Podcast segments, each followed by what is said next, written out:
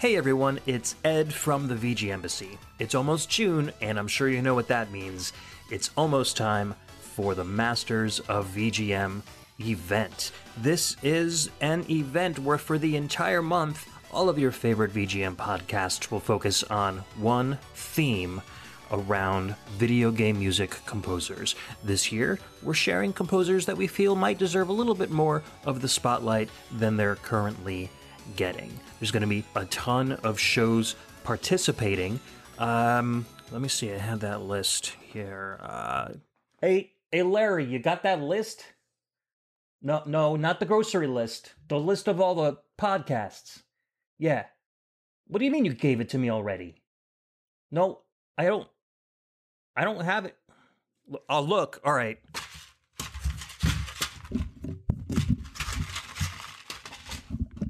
Oh, here it is. My bad. My bad. All right, so it's going to be my show, as well as Nerd Noise Radio, Shujin Academy VGM Club, a VGM Journey, VG Emporium, ReVGM, Gameable Audio, BG Mania, Rhythm and Pixels, CRT Sound System, Volt Supreme Synth VGM Dreamstream Machine, and more. More. What do you mean more, Larry? Who the who's the more? No, I don't I don't know. Did you put more on here. All right, well, I guess there's going to be more. If you want to find out who the more is, check out mastersofvgm.com on your favorite web browser or hit up the tweets at Masters of VGM. We hope you enjoy the event.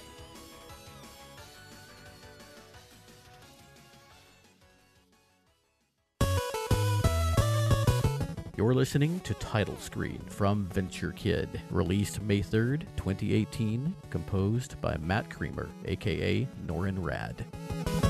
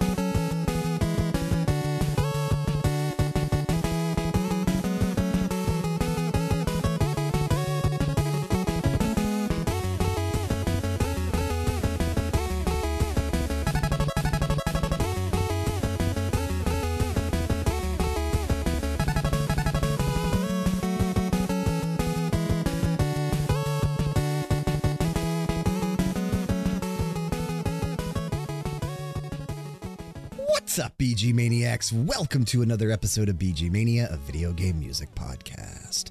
I, of course, am your host, Bryan, and joining me on the show this week, it is Bedroth. Welcome back.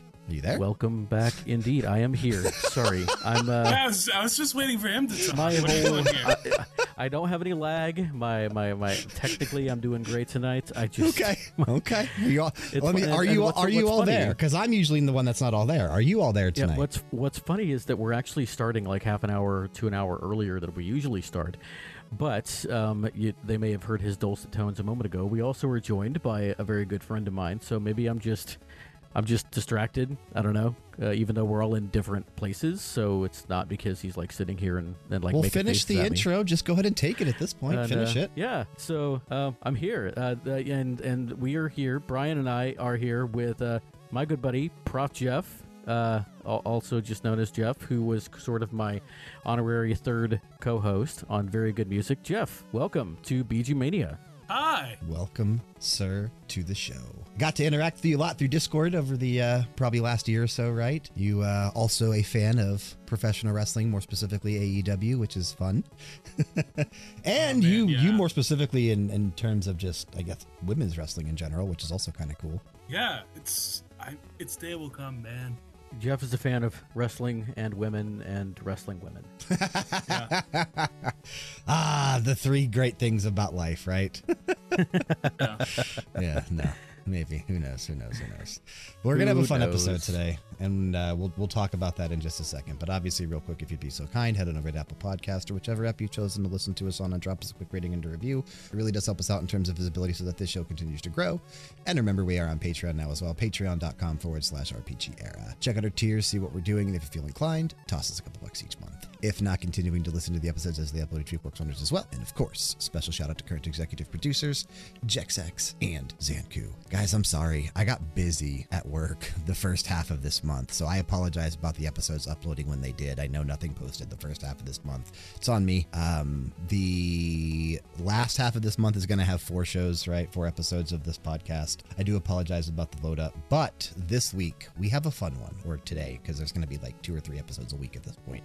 Uh, I forgot we have a bonus episode. Shit. We have so many episodes posting these last two weeks. There's a lot of episodes these last two weeks of June. I'm sorry, guys. Uh, but Bedroth, we have a fun one today because this episode is our entry into what you basically created the Masters of VGM, round two, year two, unsung, and upcoming. That's right. That's right. So yeah, last year uh, I was sitting around in one of my discords. I think it was Rhythm and Pixels, and somebody floated the idea of us all getting together and talking about our our masters of or our Mount Rushmore of BGM.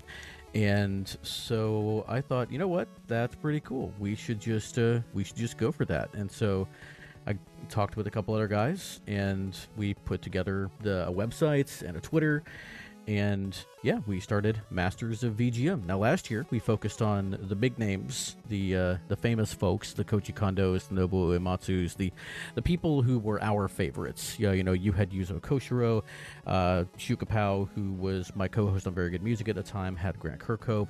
I had uh, you know Naoki Kodaka, so we different people. And this year, uh, we I, I kind of floated a few ideas out, and one that people were excited about was people who are not as much in the spotlight, either because they're relative newcomers to the scene, or because they just for whatever reason they just didn't get as much attention. So yeah, that's what we're doing. which is a really fun idea. And I actually went half and half. So I have two that are unsung and two that I would say are upcoming. I went half and half. I did the same thing.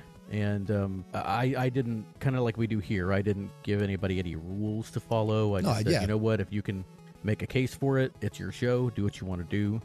And uh, you know, so people have kind of done different different takes on this. And I like Jeff is actually going to be talking about some people who aren't even just composers. He's going to be talking about other people who are involved. But that's all I'm going to say because I'm going to let him talk about that. So, um, Uh, yeah. Jeff bending the rules. no, I'm just kidding. I'm just teasing. I teasing. mean, they, they are also composers. I'll, I'll, I'll throw down about that in a minute. yeah, yeah. Throw down about it, and um, uh, I, I might have just to skimmed one of the emails that you sent me and didn't didn't actually read it as thoroughly as I should have. So, but yeah, Yeah, you so know, that's what we're doing. professors hate that, And, right? Um, well, yeah, I've been on both sides of that. So, uh, yeah, buddy. Um, as as you as you well know, you have personal knowledge of that. Um, but yeah, I uh, so our opening track was my sort of honorable mention, just like last year. You know, last we year have, we did that too. Yep. We, you and I both brought an honorable last year. because you have 14 tracks on BG Mania, as is your long-standing t- tradition, and so there there are there were three of us last year, also three of us again this year. We're each bringing four people to spotlight. That only adds up to 12, so we got to have some bookends. Well, one of my bookends, who I thought had maybe done this, he, he did it longer, I think, than any of my others, or he has been doing it longer than any of my others have done it, and I think he's a little more well known than most of them, uh, especially in the VGM scene. Um, composed quite a bit of stuff. His real name is Matt Creamer. Um, but he came to fame under a pseudonym, kind of like Jake Kaufman uh, was first known as virt, uh, the pseudonym of Norrin Radd. And Jeff, I thought that you would get a kick out of that, as well as the fact that his last name is Creamer. Um, but uh, yeah, so Matt started out in 2002. Um, he is from Canada, studied at the Art Institute in British Columbia. That's where he studied audio engineering and recording arts. And then he got his diploma in computer systems technology at BCIT because he actually wants to make games. But then he was tasked with making the soundtrack of Retro City Rampage. and that started a bunch of other sort of retro inspired things like uh, Slayin, Treasure Buster, and Venture Kid, which we played the title screen of. And uh, I almost brought that to our Also Man's episode because it's obviously very Mega Man inspired, but I decided to save him for, for this week. So he's also done Shake It, Shakedown Hawaii, Slayin 2, and he did a couple of Cartoon Network mobile games, but there's more stuff out there. And and just the Shakedown Hawaii and Slayin 2 soundtracks are absolutely phenomenal. I definitely encourage people to go check those out. Nice. Yeah, we've definitely I think we've played something on the show from from Matt before, right? You had to have. Maybe I'm- even I'm something sure. from Venture Kid. Actually, it may have been something from the same game. Yeah, I'm, I'm sure either this or Shakedown Hawaii. I think those are those are you know because Shakedown Hawaii was Devolver, right? I believe so. I I remember it had a like dope soundtrack. Devolver. Yeah, I know you guys like your Devolver Digital, so Shakedown, um, Ho- yeah, Shakedown Hawaii, right? yeah, yeah. Uh, no, that was actually V Blank Entertainment. That wasn't Devolver. Oh wow, okay. What am I thinking of? Um, Shakedown Hotline- Minneapolis, Hotline Hot- Miami, Hotline maybe? Miami, Hotline Miami. That's what I was thinking of. Was that okay. Devolver? That That's was definitely Devolver. that's definitely yes, Devolver. That did, was did Devolver. Matt Kramer compose anything for that? Because I don't think he did. No, he, he was not involved in Hotline Miami. I just got them confused because of the titles. Oh, Retro City Rampage. Yeah, it does sound like. Um, I think I might have either bought that or played a demo of it. Shakedown Hawaii and Hotline Miami were the ones. Oh, was yeah, getting yeah, yeah. Makes sense. Same number of syllables, geographic, crime stuff. Yes, indeed. Go ahead, Jeff. Um, I told we talk uh, over each other here, so yeah, don't be polite. Uh, two comments. Uh, first, I totally thought I was reading and hearing Kramer, and that was just my dirty mind that was that was misreading and mishearing it, and I was like having some Absolutely sort of a not. stroke. But no, he's just uh, going whole hog. um, and then As it were. on a more intellectual note, I love that his name is Norrin Radd, and the track you picked reminds me a lot of the Tim Follin uh, Silver Surfer game that we Oh man, for high our praise indeed. yeah video game our our um, superhero episode back in uh, VGM VGM. It was our opener. So It was, it was, and a and a famously stellar soundtrack. yeah, I mean, Absolutely. Oh, that's nice. That's a nice way. That's a nice word. Stellar. Very appropriate. Uh-huh. Cosmic. I mean, one of the original, right, Bryan, like that meme where the guy is sitting by the piano and it's on fire, and Oh, yeah. like he didn't have to go this hard. That's Silver Surfer is probably one of the originals of those. yeah. Yeah, That and the box art. The box art was Oh, sick. yeah. Oh my god. Yeah. Yep. box art was sick.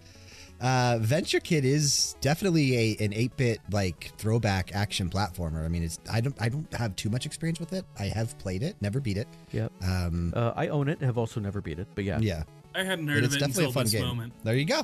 But I mean, that's if that's. I mean, that's a very strong advertisement for it. I definitely want to check it out after hearing that music. Yeah, that was a, that was an excellent opening track. That really was, and a great way to kick off the show. Absolutely. All right. So, So, Bedroth, how are we gonna we- do? huh, Yeah, I was just How gonna say we, we are we structured these blocks like we did last year, right? We kind of just so we each have four composers that we brought. Uh, so each block will have three tracks, like that always does. One of them will be my composer, one will be Bedroth, one will be Jeff's, and I think it will be in that order each time. Yeah, me, then Bedroth, and then closing out with Jeff each block, and then I will works. have my honorable mention at the close of the show. Perfect. So, are you ready to jump to the 1st Let's block? get ready to rumble. I was, I was thinking that, but didn't want to say it. Didn't want to sound like a dweeb. I, I have no Alright. such Yeah. compunctions. Rumble Roses, also also a great wrestling women video game. Which Bedroth brought a track from Yeah. recently on the show. We recently played, yeah, Yankee Rose. Yankee yeah. Rose. Oh my goodness. Yep. I have yeah fond memories of that. That was on our garden episode, wasn't it? Our garden and flower It episode. was. Yeah. Our Gardens and Flowers episode, and we bust out some David Lee Oh. Roth cover.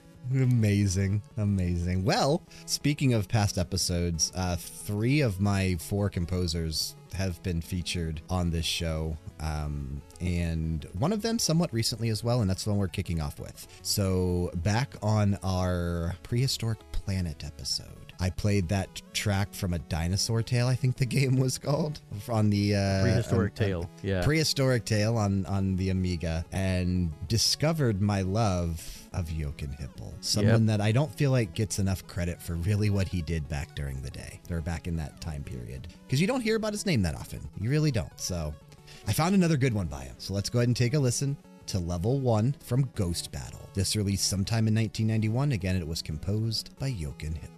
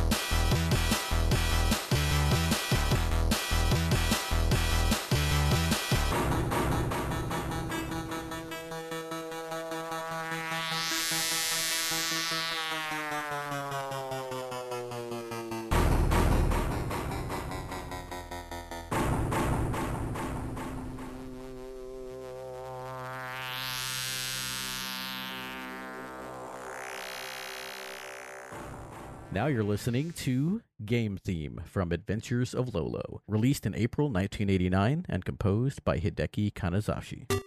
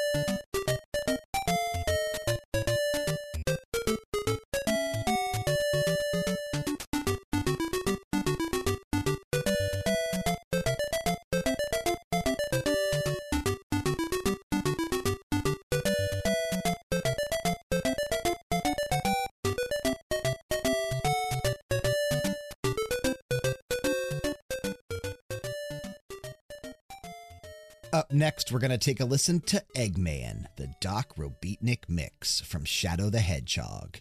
This released on November 15th, 2005. It was composed by Paul Shortino and arranged by Remix Factory.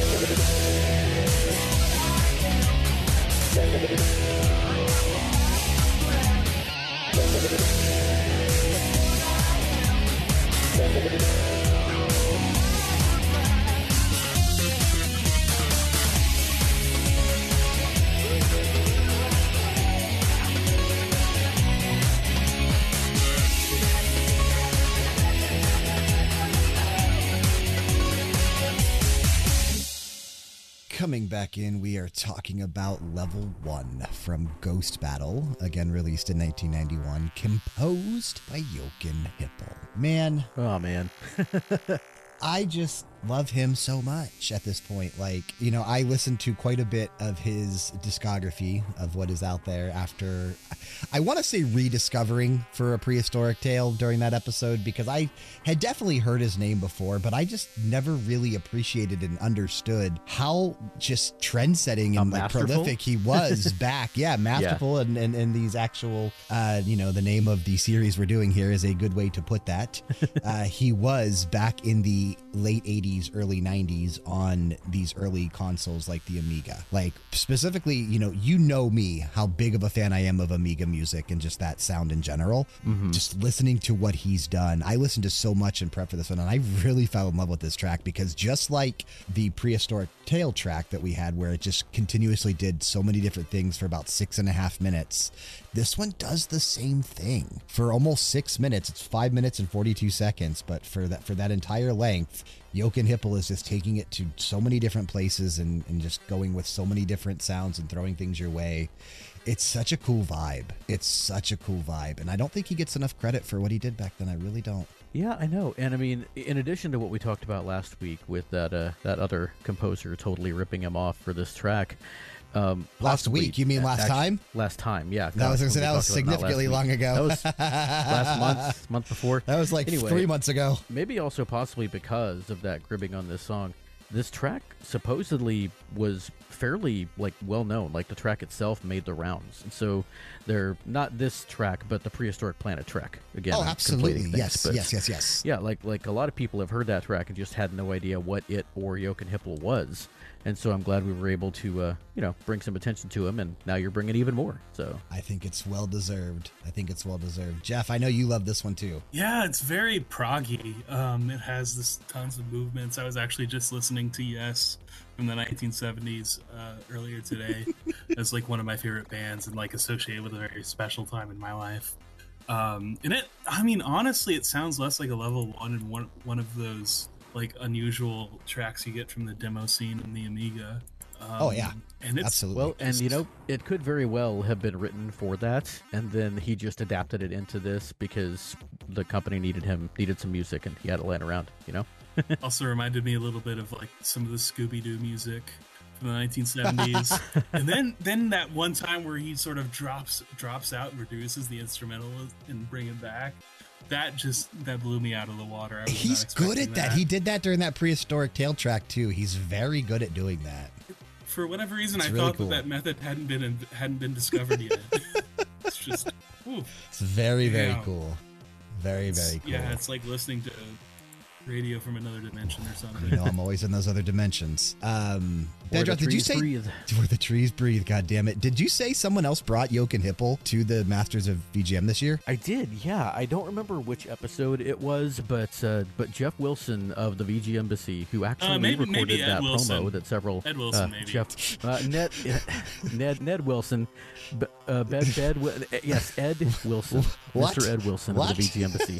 Um, uh, who, um, who actually recorded that uh, that promo commercial that several podcasts played this year um, Including about us. Masters of VGM.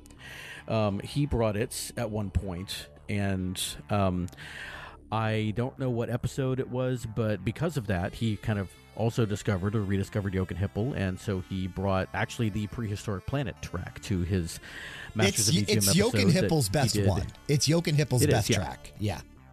I also want to shout out that episode because my my um, co-host of the late lamented movie bar podcast, the Dyad, joined Ed on that episode and brought some of his own picks. And there's some really good music on there. So he's got flashy goodness and big giant circles and and several other kind of up and comers that I was excited. I to also hear. just googled Jochen Hippel, and apparently his first name is Andreas, and he could have just had a normal person name. It was just like, nope. Andreas. Now pronounce the cities he's from. Can you do that for, in Southwest Germany? Kurt Be- Scheinbelinden? Be- Bedroth could. Kurt Scheinbelinden. Yeah, uh, Je- Jeff's Jeff's pretty. Jeff is not bad shakes at languages either. So Yeah, I took um, Um, with with French. With French, I'm garbage. I just- just pretended to read it when I was getting my doctorate. But um, man, I don't even think the French can speak French correctly. They just pretend. Nobody, nobody. I can hear speak they all French smell right. like Come cigarettes. Uh, apologies for the international French readers of this show, listeners, Readers, yeah. Re- Yeah, they're reading everything Yeah. we do. Melissa's actually I mean, from the, France. the you know the deaf, the deaf, enthusiastic listeners who just look at The transcripts. The show is so good that we we even do have a, uh strong deaf yeah, listener yeah, following. it's, it's, so hot, it's hot shit. They can they still they can it. feel how good it is. Yeah. It's just it's amazing. Yeah, that's right. the blind It's- people hey, using if I braille. can if I can read with my ears, then they can listen with their eyes. But yeah, fantastic track. I think we've been tripping enough on Yeah. that. Um, yeah, we're good. We're good. Bedroth, And you had the middle there. yeah, my first one uh, has been this. This composer has been known by many names. Um, I think on Air Fortress he was credited as Rodeo Kanazuchi. Um, in uh, The Adventures of Lolo or Eggerland, he was credited as Escaper Kanaguchi. Um, and then in other places, he has been known as uh, Nigeta or Nigeta Zap, sometimes Zap Rodeo. He has a lot of pseudonyms, but his real name is Hideki Kanazashi. And he's one of my favorites because these were some of my favorite tracks before I even really knew video game music. And so then when I I heard them come up on a couple of uh, podcasts that were talking about obscure episodes or obscure video games. I was I was really tickled, and that is the title theme of Air Fortress, which I didn't play, but I have brought before to this show, and the game in-game music from Adventures of Lolo, which I was really surprised had never been played on this show before. It has Uh, not. But that's that is what this is. And man, I spent so many hours hearing this theme. Um, my dad loved this game. It's one of like two games that he played when I was a kid. Oh, that's cool. he, uh, yeah, he really enjoyed this game. I still really enjoyed this game um, uh, to this day. And uh, this is just a delightful little track, and you hear it for hours and hours as you go through these puzzles in this game. And so it has to stick with you. All right, Jeff. Yeah, well, I'm just funny- I've seen pictures of your dad, and I'm just like, imagine, imagine playing Lolo and like, oh hell yeah. Um, yeah, imagining this big bearded Yeah. like mountain of a man controlling a little blue guy Yeah. around uh, like a like, 16 oh, by this- this is 16 good screen. Dude, he, he but he would get so pissed at that game sometimes. Uh, a couple of times he ended up actually calling the Nintendo hotline to get help on a couple of puzzles because this was before the internet. and he would get on the phone and be like, "Okay, I'm playing Lolo, and you got to help me out." I, th- I think they, I think they made this damn level unsolvable. I can see why you have so much fond memories of this game. I, I want to see I want to see your dad. I always want to see your dad on VGM VGM. yeah, Uh, yeah. yeah. I don't think it's gonna happen, but There's, um, there's still yeah, time. there is. There is still time. It, it could have been fun. I can always Yeah. come back.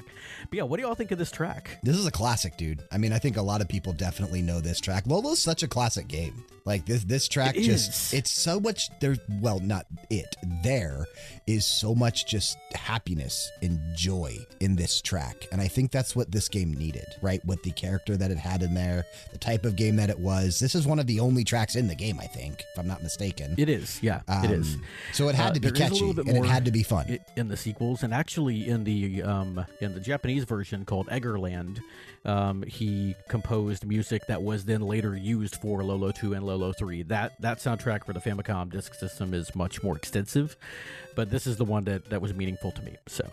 Um, he also did Famicom Grand Prix 2, uh, also called 3D Hot Rally, which is a really has a really cool soundtrack.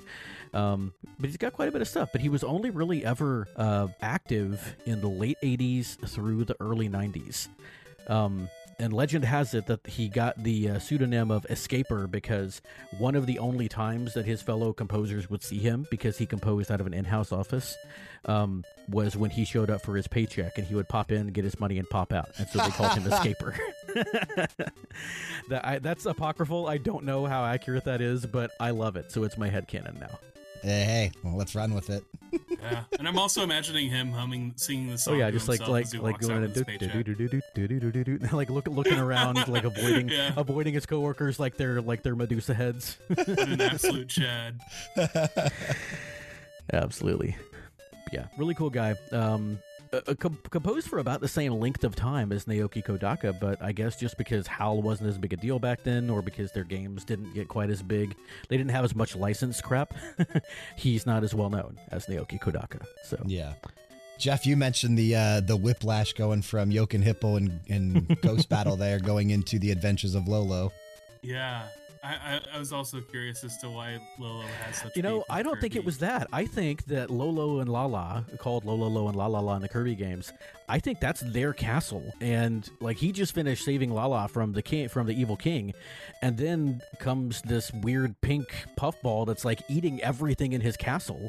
And so they're just trying to get him out. I think that's what happened. We're just seeing the game from Kirby's perspective.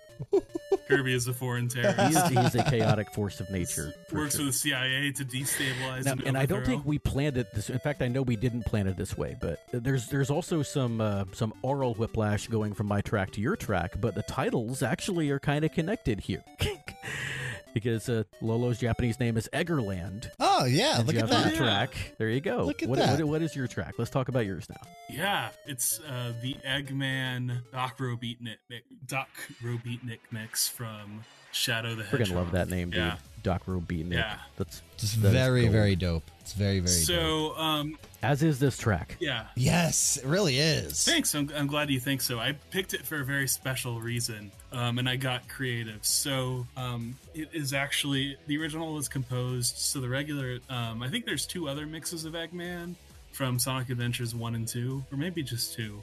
Um, but the original Eggman mix was Paul Shortino, um, who also worked with um, Quiet Riot and Rough Cut, and he does the he does Oh the no way! Quiet Yeah, Riot. that's That's awesome.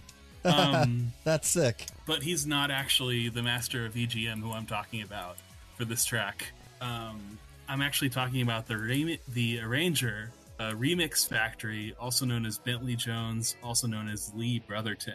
Uh, do you guys know much about him? I can't say that I do. I also cannot say that I do. Okay, so Bentley Jones, uh, Educate us, yeah, Professor. Bentley Jones is um, his most sort of prominent um, alias, but he is actually um, one of the big sort of post Sonic Adventure um, composers for and mixers for the Sonic the Hedgehog series. So um, Bentley composed Dreams of an Absolution, which is like Silver's theme from Sonic 06. Um, he also did the uh, Fairy Tales and Trance remix of Seven Rings in Hand and the Blue World Prelude uh, remix of His World, which I think is like Unleashed. I don't even know which game that's from. But um, Pretty sure Seven Rings in Hand was Yeah, Sonic that- and the Secret definitely. Rings, maybe. Um, and Billy Jones, he also um, he composed "Dreams of an Absolution." And he also does vocals in a lot of his remixes. Um, but I wanted to draw attention specifically to his sort of mixing ability because I don't really like his vocals quite as much. Um, maybe I mean maybe I just don't like. I think um, I guess in terms of his voc his vocals versus like the Crush Forty ver- vocals versus like his mix mixes versus the others. um, but this is kind of showing a different side of him. Um, I'm sure the Sonic fandom has enough people who are huge fans of Bentley Jones who will back me up on this.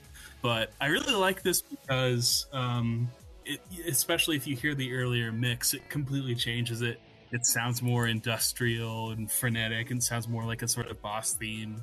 Um, and also, I, it had has a lot of special, um, like it has a lot of sentimental um, relevance to me because I'm also a morbidly obese super genius with a PhD. Often comes across like a complete jackass, and so I was like, let's like you know, just like screaming to my cat about how like there's no no retreat my machine while I was like control effing like this massive 2,000 page Sanskrit manuscript. Um, so yeah, also like if I if I was a wrestler, it would also be my intro theme. which which is which is the same. That would as, be a you know, dope turning- entrance theme, turning by the way. Into, Yeah. into robots. That would be a dope entrance theme. Yeah. That that was I- cooler than what I was saying. I'm I'm a big fan of this track, obviously because it borrows a little bit from Pink Floyd, or, or not Pink Floyd, the Beatles. With Yeah, I am the Eggman there and there as well. So I've always been a big fan of that line in this track when I've heard it previously, the, during the uh, the Beatles experimental days. So Yeah, It's Indeed. so weird that like the earlier versions of the song were sort of dad rock and they like they weren't industrial and they didn't sound like boss themes. And it wasn't until Bentley got it and sort of Yeah. remixed it that it has this like it feels much more true to the character. Um, no, no shade whatsoever on Paul Shortino. He's a legend and is beyond reproach. But personally, I just really like how Bentley Jones was able to sort of make the song his own while also preserving what made the original great. Yeah, well, and I mean, definitely, I think you could say he's unsung. Maybe not within the Sonic fandom, but I mean, we've talked about this between very good music and BG Mania. Bryan and I have done over 500 different BGM podcast episodes, and neither of us were familiar. So, Yeah. so good job. yeah, absolutely. absolutely. All right. All right. Well, Well, you guys ready to Hell get into block number two? yeah, let's do it. We will uh, kick off. I gotta off. say, I'm intrigued by this first track here. So, do you remember um, uh, quite some time ago? There was an episode that before you joined the uh, the podcast, Bedroth, I did an episode with Epoch Barry Topping on his soundtrack Oh, to yeah. Paradise Killer. I do remember that. Yeah, so he did the, you know, he composed the music to Paradise Killer. He's done the music for uh, several indie games, but he's only been active for, I want to say, the better part of six, seven, maybe eight years. So he's very, very up and coming, right? I, I think when you and I talked about it, we kind of classified upcoming as within the last decade or so. Um, and and I, I definitely think Barry Topping is someone to keep an eye on especially if he gets his name attached, kind of like my last composer that I brought that's also upcoming. He got his name attached to quite a big game. Um, once Barry Topping also does as well, I think he's I think his career might take off. So I really hope so because this guy is is pretty talked about in the VGM podcasting community, but he definitely deserves to be talked about in in broader circles, like from from things I've heard. yeah, And like I a know that we're main a, a mainstream thing. Absolutely, yeah, absolutely. Yes, for sure. Let's kick this block off by taking a listen to Jack O' Lantern from Jack B. Nimble. This released on July 24th, 2018, and it was composed by Barry Epoch Topping.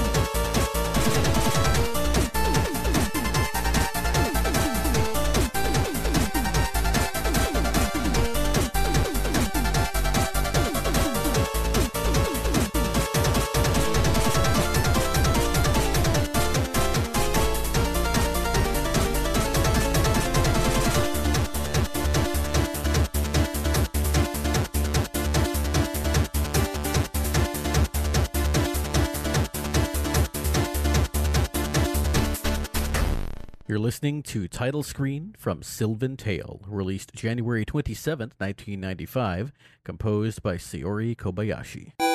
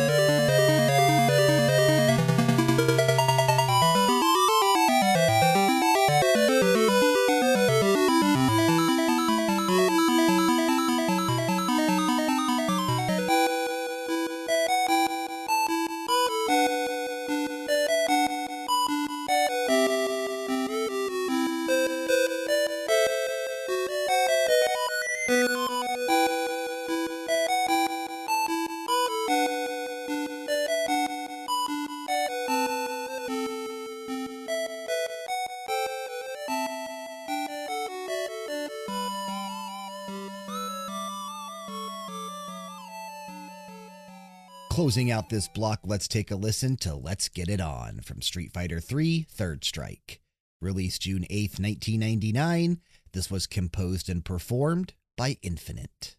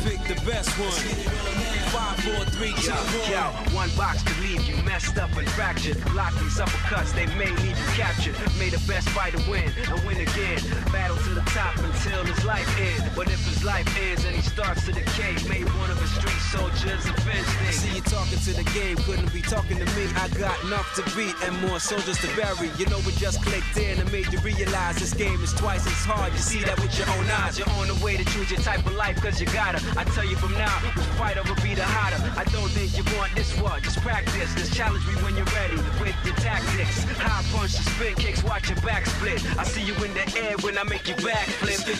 Select to make your first pick. Let's 10, 9, 8, 7, 6. Choose and pick the best one. Let's get it on now. 5, 4, 3, 2, 1. Select to make your first pick. Let's 10, 9, 8, 7, 6. Choose and pick the best one. Let's get it on now. 5, 4, 3, 2, 1. Select to make your first pick. Let's 10, 9, 8, 7, 6. Choose and pick the best one. 5, 4, 3, 2, 1. Select to make your first pick. 10, 9, 8, 7, 6. Choose and pick the best one. 5, 4, 3, 2, 1.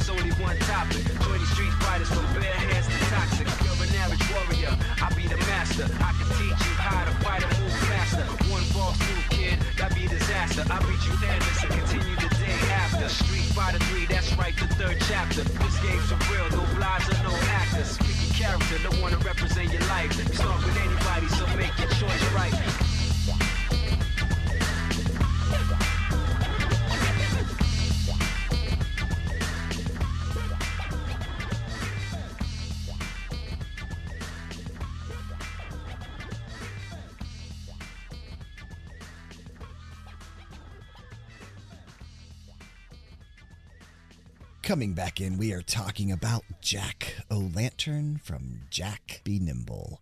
Again, released July 24th, 2018, composed by Barry Epoch Topping. And I did not know about this game. I won't lie, right? I, I've never, before I looked up more of what Barry Topping had done in prep for this episode, I had never heard of Jack B. Nimble.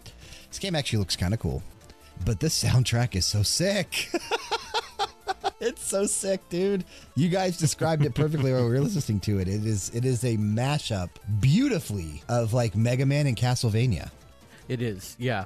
Uh, it's like it's like what did I say? If if Simon Belmont got kidnapped by Doctor Wily and turned into a robot master, was also Yeah. a leprechaun with a this is. Belmont Man theme. Yeah, who is also a leprechaun with a whip. Oh man, we had we had fun talking about talking about this track, but but yeah, man, this this is fucking rad. Best like i- in in between Konami and Capcom. Um, it it just yeah yeah that's it that's it that's all. It's just good. Yeah. I just dude, I became such a big fan of Barry's obviously because of Paradise Killer. I think that soundtrack is just so much my vibe, right? It is a a vaporwave, synthwave, 80s throwback soundtrack and he's very good at that style. But then he also does things like this, which is again definitely throwback, but not in the same vein as like synthwave, vaporwave type stuff. And he does chip tune so well at the same time. Like, this is just really, really cool. I really enjoy this. I think this guy has a bright future. I really do. I hope he, like I said, I really hope his name gets attached to some big name project because I think that could definitely bring a lot of eyes to him. Like you said, he is kind of making a name and becoming more well known in the circle of, of like VGM enthusiasts more. But you extend out of that, chances are no one has any idea who he is. And that's sad. If they do another Mega Man game, they should totally tap him. Um, Even if- just as like he- a couple a couple tracks or something. Yeah. Has he uh does he have stuff that's not as um I guess like chippy for lack of a better word, stuff that's more orchestral style or AAA sounding or is it mostly indie sounding stuff? It's mostly indie sounding stuff. I mean, if I dig, I might be able to find one or two tracks where he does explore different aspects, but for the most part, it is Yeah. very similar to Paradise Killer, Jack B. Nimble. He also did Thatcher's Tech Base, which is kind of similar to this, uh, but with a little bit more of like a, a Doom inspired sound to it, like Mick Gordon inspired almost. Um, so that's kind of sick. And when I was listening to this, it's like he just came up behind me and like hit me with a brick, breaking down bloody tears in the middle of a Mega Man track. yeah, Well said. Well said. But yeah, it, I think that, like I fresh. said, I, this. Oh no, absolutely. And I love the little intro, right? Because the name of the track, Jack O' Lantern, you get that classic like do do do do do do do. What's that called, Bedroth? You got to know. It's from something. It, it, it is, and uh, I can't remember now. I'm sure I brought it up in my classical episode, but it, that's not where my brain is right now. But yeah, Okay, yeah, that makes sense. It's, it's Bach. Yeah. Um, I just don't know the name of the the the, the composition that's It's- from. uh, it's from one of Bach's fugues. That's all I can. That's all I can say for sure. Okay, okay. But I but I, I, I like throwing that in there because that has a very, you know, Halloween vibe to it, and, and that's what this track is trying to go for. Oh yeah, absolutely, absolutely. Very cool stuff. I love Barry. I think he's great. I can't wait to hear more from him in the future. Agreed. Agreed. And uh, and now we're gonna get to um, a track that I brought, and I Ooh, boy, did I love this. For, yeah, like this. This popped up on my radar. This game. Uh, we're talking about um, the title screen.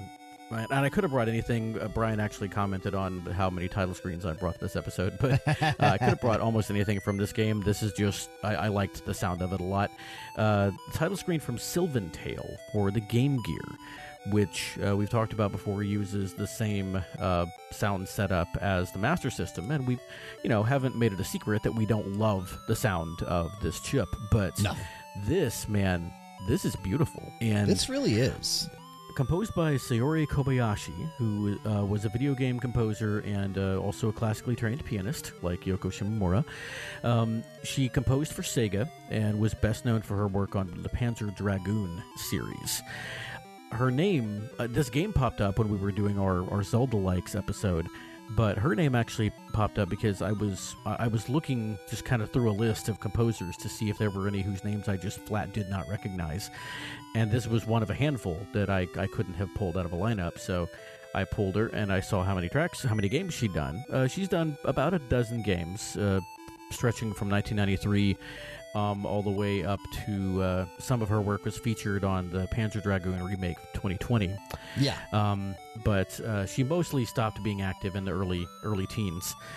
But yeah, she uh, she has done besides the Panzer Dragoon series, she has worked with a lot of other composers on games like Nights into Dreams, uh, Sonic Triple Trouble, Okay. uh, and her very first game was for the Inspector Gadget game back on the SNES. So, one of her uh, more more celebrated, wh- where I did see her talked about in a couple of places when I w- went looking, was for Deep Duck Trouble, starring Donald Duck for the uh, for the Sega Genesis. Isn't it crazy how those like licensed cartoon games back in the day had such killer soundtracks?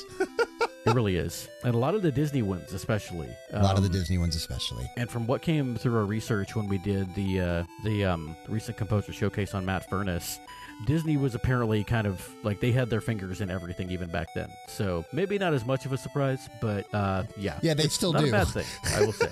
they still do. Absolutely. This track reminded me a lot of a of a band called X Japan, and one of their tracks called "Endless Rain" that I had to show you guys on YouTube because the the chorus of that and the actual main melody of of this track is is very similar to me. I had to show you guys that. I just loved watching that video. Dude, it's such a great video. Jeff, you talked about the transition between these tracks. What, what did you think of of this one? Um, yeah, it was really, it was, on honestly, the it just made me want to play the Game Gear, which I don't think I ever have in my life. Um, It's, it's uh, just really Make, make sure you have a lot of batteries.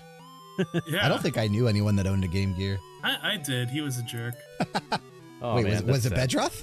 Uh, no, it was not. Oh, okay. I mean, he probably wasn't that much. I mean, he was a kid, so of course, like lots of kids are jerks. Um, but I just, it was really cool how, um, you know, they both have energy, but you can have, I mean, Jack O' Lantern has much more, like, is much more sort of in your face, but then this sort of pulls back and slows down, but still has that sort of artistry and care put into it that it still feels very sort of poignant in its own way. Um, also, since we were watching, we were listening to this on YouTube, so I got to see the box art, and it reminded me a lot of Record of Lodoss War. So I was already like psychologically primed to enjoy the song a lot. It does. You're not wrong. Yeah, it absolutely does. Yep, box art's very similar. Yeah, uh, Jeff did not know me back then, but if he had, I totally would have shared my Game Gear. oh man. Well, from that Jeff, where did you take us there at the end of that block? Yeah, then we, then we went straight into the urban sprawl with uh Went to some Um, some in- 90s hip hop, yeah, man. I love it. Infinite, Uh, Let's get it on from Street So Fighter Three Third dude. Strike. You are you are a fan of this. Oh my god, yeah. know, so Infinite, um, even even more so. I already love this because I had the uh, anniversary collection um, on the Xbox, which had Third Strike, um, Two Hyper, and it also just like randomly had the English dub of the Street Fighter Two movie. Um, but you couldn't hear it in Japanese, and you couldn't see Chun Li's boobs, but it was like still a really great movie. Um, and third Third Strike Fair. just sort of blew me away. Um, and I've always, always loved it. It's probably one of my. I mean, you know, it's pretty uncontroversial to say that, like, alongside Garou and some of the Darkstalkers games and like Alpha 3, it's like, you know, the pinnacle of 2D fighting. But one thing I didn't learn until recently is that Infinite, um, the rapper, um, he's he also does you know the round. He calls the round. He has he's on the game over screen and stuff. Um, his name is Infinite, aka Desmond Francis. Uh, worked with the group uh, Ghetto Concept. So of course, like I love you know this is right up there with um, Sonic Adventure 2, the Pumpkin Hill thing. Um, that's Hunnid-P. Um, and that's actually two years later. Infinite did it first. Um, yeah, and then Okay. Hunnid-P Wow. like recently had like some sort of controversy with him just being. It came out that he's just like scummy both in business and personally. Um, he tried to say that he was like working with Sega again, so Oh, that's- would contribute that's to his shame. Kickstarter or what have you, so he could screw people out of money. Uh, plus other stuff. Um, but with Hunnid-P, like everyone hears Pumpkin Hill, but Infinite did all these raps uh, for Third Strike that don't make it in the game. Uh, the, he does the theme song Third Strike. He also does the ending theme Moving On, which also ha- like both of those have a lot of verses that you can find on KHInsider, but like are not in the actual game. And the sort of cherry Nice. on top of all this, At least they still released in it. Some, it's been released at least. Um, Yeah. but the thing yeah. that blows my mind is that Infinite, when Infinite uh, met Capcom, they were in Canada. They wanted, um, they actually had a big uh, freestyling competition where just like every rapper in the area came, and Capcom just like gave them, you know, they got him into a secluded location and gave him a really quick beat, and people had to freestyle on it. And it was just like everyone in the scene. Um, and like the people who were listening to the rap didn't even couldn't even didn't even know english and so they had interpreters. Um, and infinite somehow beat everyone in the rap scene in the freestyle um, and then capcom said oh this is great uh, give us something that sounds uh, east coast um, and we'll record three songs tomorrow. And so, in less than 24 hours, he composed all three of these songs. And so, if they sound, so if they sound really like That's incredible. hastily put together, and if like the one thing you can fault them for is that it sounds like he's buying for time and just like you know swinging for the fences and what little time he has, that's exactly what happened. And he still, he still did this. He still redefines like the sound of Street Fighter 3, which is it was its third game, and also like the entire fighting game genre, and also a major milestone for rap in video games, which in my personal opinion has still not been sort of is still relevant and hasn't really been sort of surpassed. Although, you know, Pumpkin Hill, of course, is also great. Everybody loves Pumpkin Hill. um, Infinite's also a better person though. Man, I am I am loving your commentary and, and background and your passion, Jeff. I think uh, I think Bryan, if if um if I ever have to stop, I think that you you Yeah, have that your- makes sense. your replacement co-host here. Are you telling me you're planning on leaving? Telling me you're planning on leaving Bedroth? Not at all. I have I have no such plans. I'm just I'm just saying that I think Okay. I think that, that One this, of his this kids might is actually be graduating, even so he's better going to have me. even more time. He- So he's suddenly he's suddenly getting less That's kids true. in his house. is This true. happens hasn't happened in like uh, what eight years. yeah, it's uh I mean it's never happened that I I have left less kids in my house, but um, but but yeah, this is uh this this is a new thing for me. And um but yeah, you're right. I I definitely am going to have more time in my hands. So There you go. That was a fun block. but yeah, that was that was really fun. Yeah, that was a good one. Good times, good chats, good music. Very good music, I would say. Wrong podcast. Wrong podcast. okay, well then let's get back on track, I guess. What what have you got coming up for us next, Bryan? All right, so I have another kind of unsung composer. I don't think too many people are familiar with my next choice. So I don't make like I, I don't hide that I love these weird, stupid, very fan servicey Japanese RPGs that come from Compile Heart, such as Hyperdimension Neptunia, right? I'm a massive fan of that series. Um, but also just really anything that Compile Heart develops and puts out. I kind of I fell in love with them as a studio and, and this their style of games and just how stupidly fun and quirky and insane they actually are. Um, I fell in love with them because of Neptunia, but I've played a lot of their other things since. And one of my favorite games by them, which I have talked about and actually used to be, and honestly still is, the Twitter header of my personal Twitter, like the the one that I don't use anymore. Um, the, before I started using the you know RPGera Bryan one. Um, But uh, or it might even original LDG. I think that's what it is. Um, that I Yeah, switched it's over original to. But, but, I, LDG. but I still have a Brian LDG Twitter account, and the header of that Twitter is from Fairy Fencer F. That's really crazy. I, I remember when I brought Fairy Fencer Musashi, I think it was, to our Nobuo Uematsu episode because he composed like the title track Fairy, or something. f- yeah, Fairy Fencer was Nobuo Uematsu contributed a little bit to the soundtrack. Um, he I brought it the thinking this was going to be this obscure thing, and you were going to be really surprised and impressed. And you start going off on how awesome this uh, this the studio is. yeah, yeah. No, I, I freaking love love what these guys do. Um, I again, they get a lot of flack because of the amount of fan service that goes into their games. But I think anyone that's a fan of anime, specifically certain kinds of anime coming out of Japan, it, it it's par for the course. Jeff, you know, like it's Yeah. you know exactly what you're getting. I with mean, I'm, I mean. I'm really glad I got So- Senran Kagura. I actually tried playing it again to see if it's. I actually really want to play it, and the answer is no.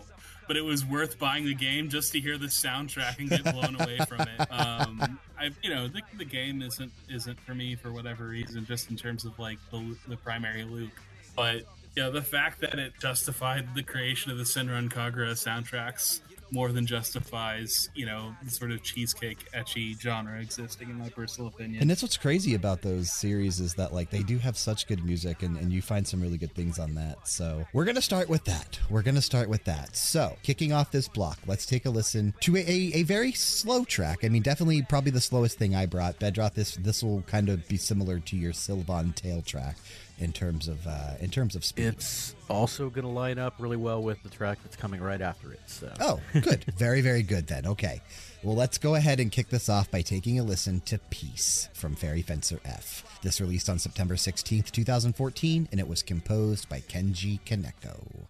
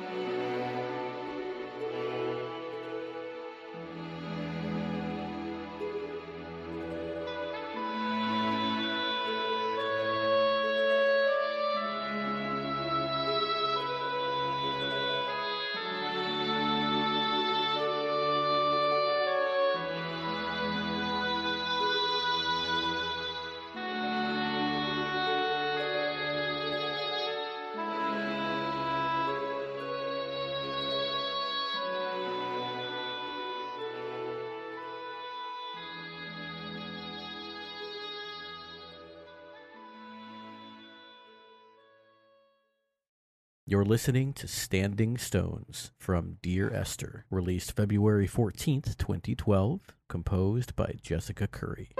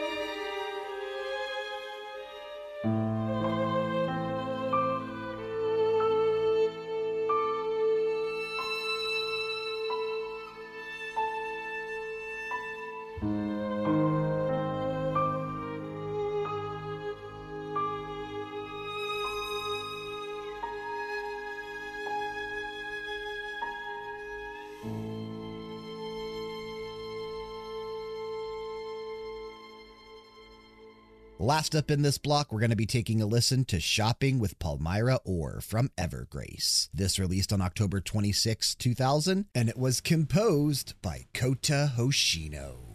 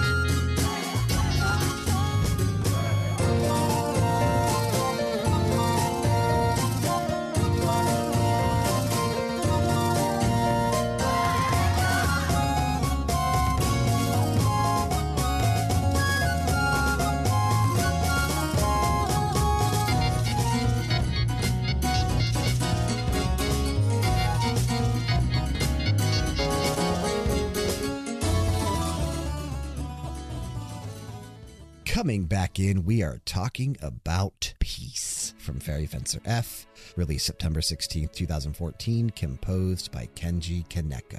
I love how beautiful this is, dude. This this is gorgeous, first of all, just talking about the track itself. This is gorgeous. And one of my favorite pieces from Fairy Fencer F. It's it's one of the more emotional tracks I feel, and you know how much I love my emotional tracks in video games and just in general. But um this one plays in a lot of emotional cutscenes or even somewhat romantic cutscenes. And this game has a lot of that. So you hear this track quite often in the game. And every time it came up, I just, I let it take me away, man. This one is so gorgeous. I really like Kenji Kaneko. Um, I don't know that I would say Fairy Fencer F is his like best soundtrack that he's done for Compile Heart. And he's generally only worked for Compile Heart. Um, I was telling you guys he is he is a master recorder player. He is kind of known for being a, a, recorder player, which I didn't know really people were famous for that. But um, he, he is he is pretty well known for being a, a very very prolific recorder player. Um, that just sounds weird to say, but he is.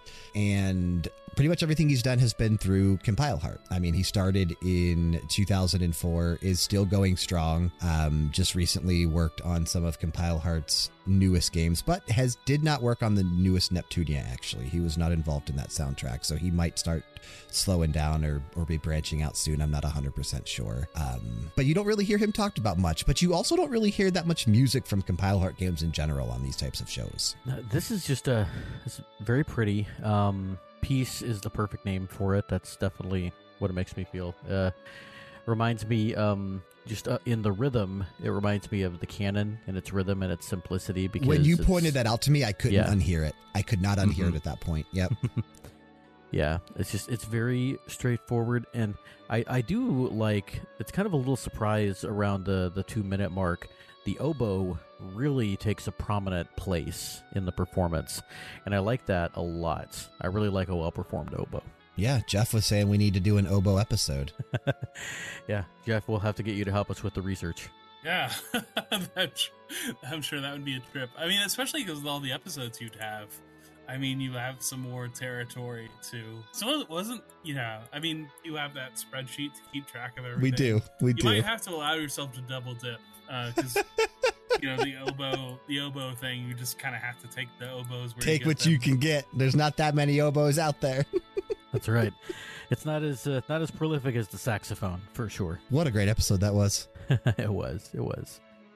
But yeah, man, say the name of the composer again one more time on here. Kenji Kaneko. Kenji Kaneko. Yeah, and like you said, I mean, I'm sure I know we featured him before since you love the the We've series. we've we've so definitely much, played but- some music from Neptunia in the past. Yes. So there, there's there is a now there are other composers involved with Compile Heart and with this series, so there is a chance that I may have played a track from somebody else.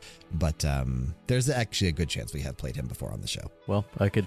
It sounds like we could definitely stand to play more, and that he could definitely stand to, to get more attention. So Dude, these soundtracks are great. These soundtracks are honestly great. Um, again, games are sometimes uh, scoffed at and questioned by fans just because of the amount of fan service and, and material that's in there that, that really toes the line. But once you get past that, and as long as you don't let it bother you, the gameplay is honestly really fun, but the music is always incredible. My track for this block is "Standing Stones" from "Dear Esther" by Jessica Curry, and uh, yeah, kind of a still a slower vibe, but more somber than peaceful. Uh, this one, which which really is the whole game. This is both beautiful and unsettling, which I said when we were listening to it. Is it, it sums up Dear Esther for me. Um, Dear Esther is a walking simulator, and that's about all I know about its or its development or its developers. Uh, I played it because I got it for free. I had it on my on my machine. It sounded intriguing and it looked short. So, uh, and it was. It was all those things. It is. Um, really, really compelling game and one that bears repeat play so that you can pick up more stuff uh, in the story as you play again. But all the music is like this, and um, Jessica Curry is definitely a promising up and comer. She is uh, she hasn't been doing this for too terribly long. Um, let me see.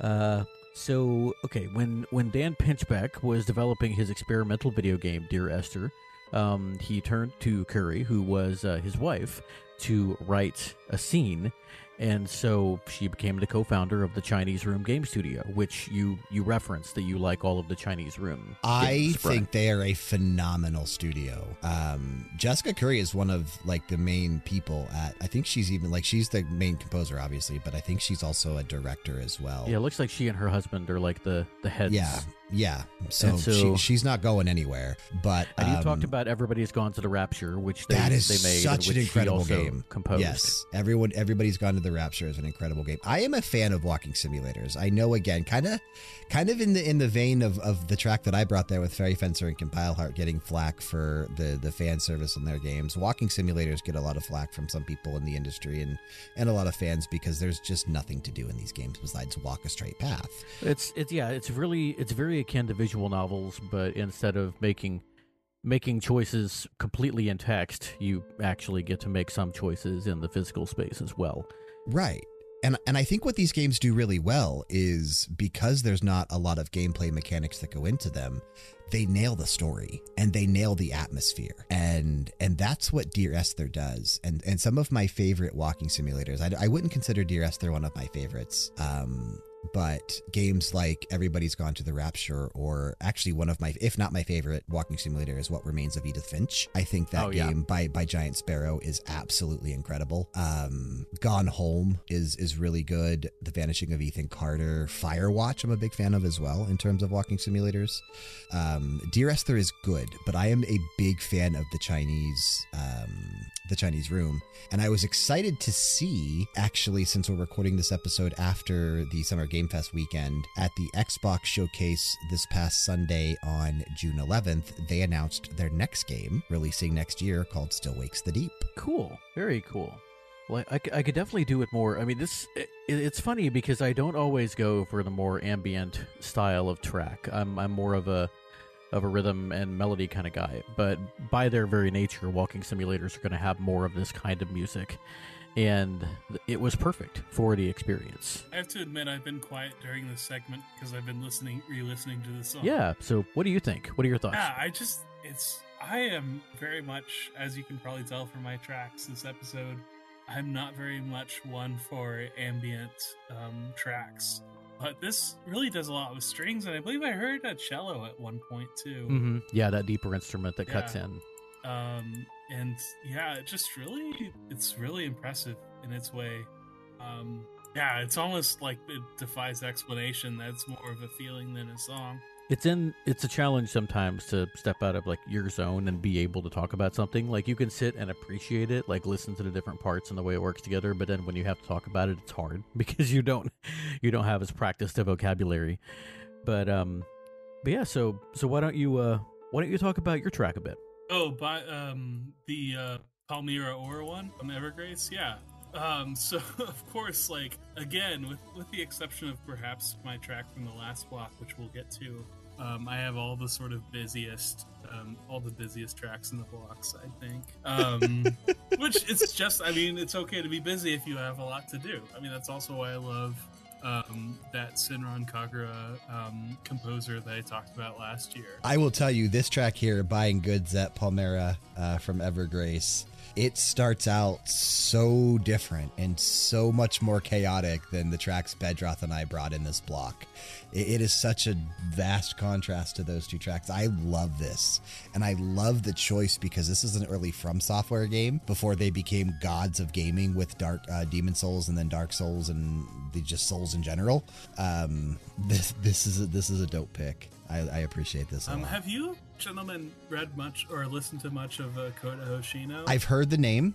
I know I've heard some things, but I am not super Same. familiar. yeah. Same, yeah. So um, this is a new. I kind of put Kota Hoshino. For me, um, the From Soft person I was talking about was um, Mutsumi Ishimura, uh, just so that I can remember the name. Um, but Mutsumi Ishimura and um, who- who was it? Uh, um, all right, who was the Wangan Midnight guy? Oh, Yuzo Koshiro. Yuzo Koshiro. Yeah, Yeah, Yuzo. Koshiro. Uh, that's- I should give up drinking. Uh, Yuzo Koshiro's, especially, especially the Wangan Midnight soundtrack. Um, they're just soundtracks where you, can, they, you know you have a composer, a franchise, brilliant stuff. You can just like play it on loop for hours. Great for studying and working. Um, Kota Hish- Hoshino is in this category too. I actually found him um, for VGM VGM. Bedroth, uh, Kung Fu Carlito, and I were doing a robot, a giant robots episode, and we ended up going for an anime the super robot aesthetic instead of the real robot esthetic So we were going for uh, Getter Robo and Mazinger type robots, or like G Gundam versus the sort of mobile suit Gundam, more realistic, you know, War Cell and all that bullshit, um, kind of aesthetic. And um, Kota Hoshino is actually um, he is most associated with Armored Core from FromSoftware. Okay. Okay. Do you know if he's working on Armored Core 6? Um, I don't- Uh, I haven't checked. I would imagine so, but I'm not sure if it's been confirmed. Because I'm going to tell you right now, that game looks dope. I can't I'm wait to play sure that this August. Been uh, deconfirmed either. Uh, yeah, Armored Core Six: Fires of Rubicon. Um, I would Yeah, imagine it would show up. so sick. Um, Reddit's of course always already talking about this. Um, Reddit says random person on random people on Reddit say um, probably or no no confirmation. so um, Okay, so that's that's what we got, but but I, I can confirm that this this track it, it, it is weird. It sounds a little bit like uh, Secret of Mana um, It kind of does. uh, combined with um, maybe a little bit of either uh, Story Mitsuda or Koji Kondo. It's kind of all in the middle there because I hear a little bit of Hyrule Castle Town. I hear a little bit of Guardian Millennial Fair, and I hear a little bit of like the the summer track from uh, from Secret of Mana, but it's its own thing, and it it sounds like a busy marketplace. Is this a port um, by any not- chance? A port Oh, town? Do you know? Port, I thought you meant a port as in a port of a game from another system. Um, yeah, I have, Oh, I no. have no idea. Um, I, it does kind of. It reminds me of the. I don't know why I hear that, but It reminds me Yeah. of. Uh, I think there was a market in Xenogears that reminded me of as well. But um, okay. the art. So he's most associated with Armored Core. And he has this very unique uh, compositional style where in Armored Core, it sounds like you're at the halfway part between um, two different radio stations. And so every one of his songs sounds like two songs that are fading in and out of each other.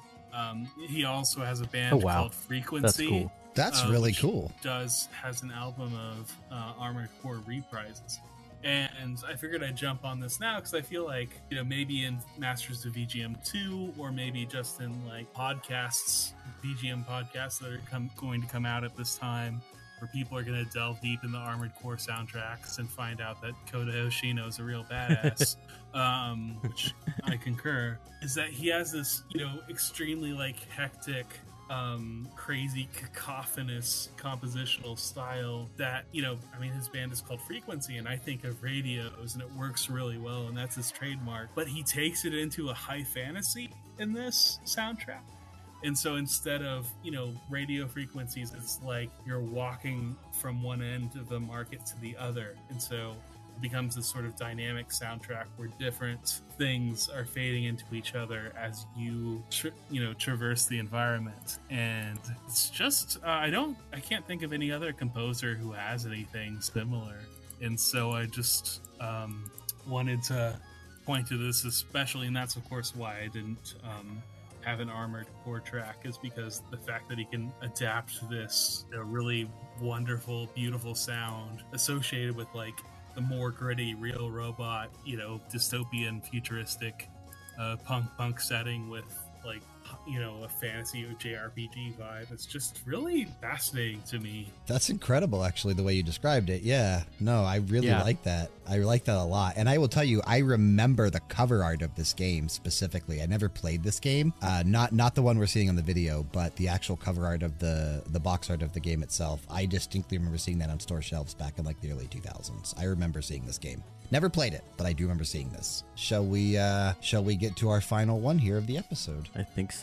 I'm looking forward, man. This looks like it's going to be a, a really interesting block of tracks. Yeah, this this should be a fun one. So again, I'm going to another upcoming composer that has already been featured here on BG Mania before by being here, right? I, I actually did an episode with this composer as well. Um back in, I think it was 2001, probably. Um, nope, probably would have been 2000, somewhere in that time frame. Um, I just realized this is actually really sick. I'm going to link it to Oh, you guys. because I just saw it for the first time. If you go to his website for the game and scroll down under press, there we oh, are. hell yeah. hell yeah.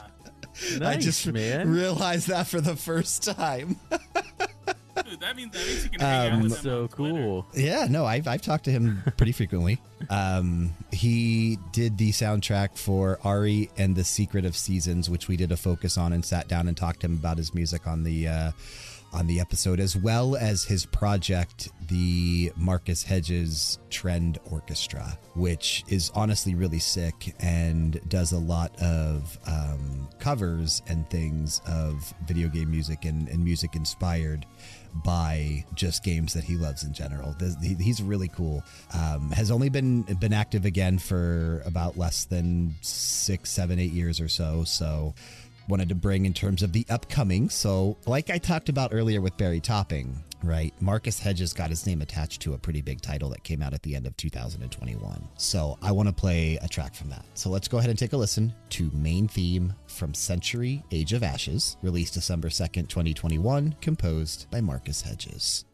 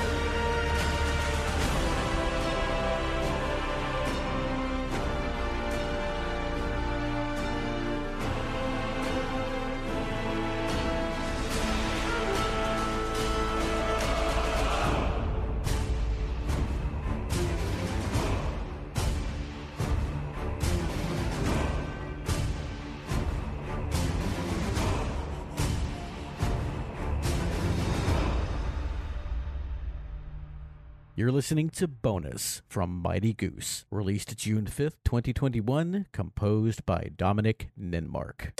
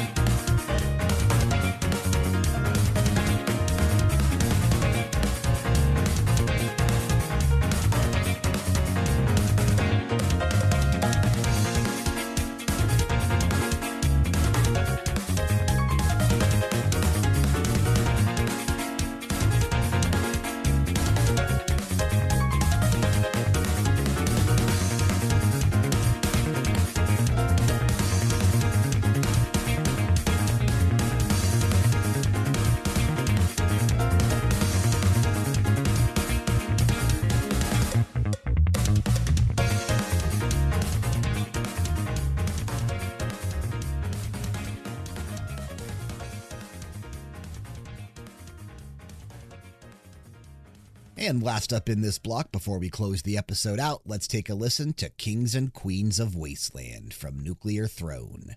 This released on December 5th, 2015, and it was composed and performed by Jukio Kallio.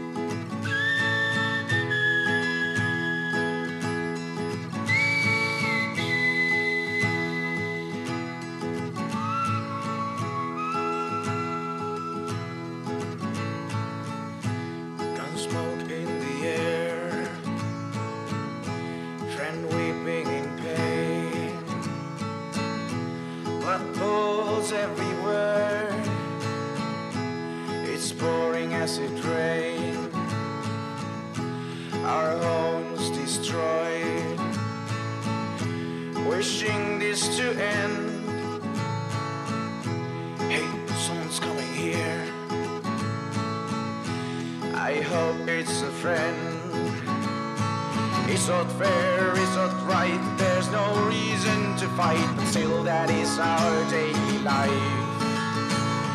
Guns loaded, blind hatred, no eyes at our kind.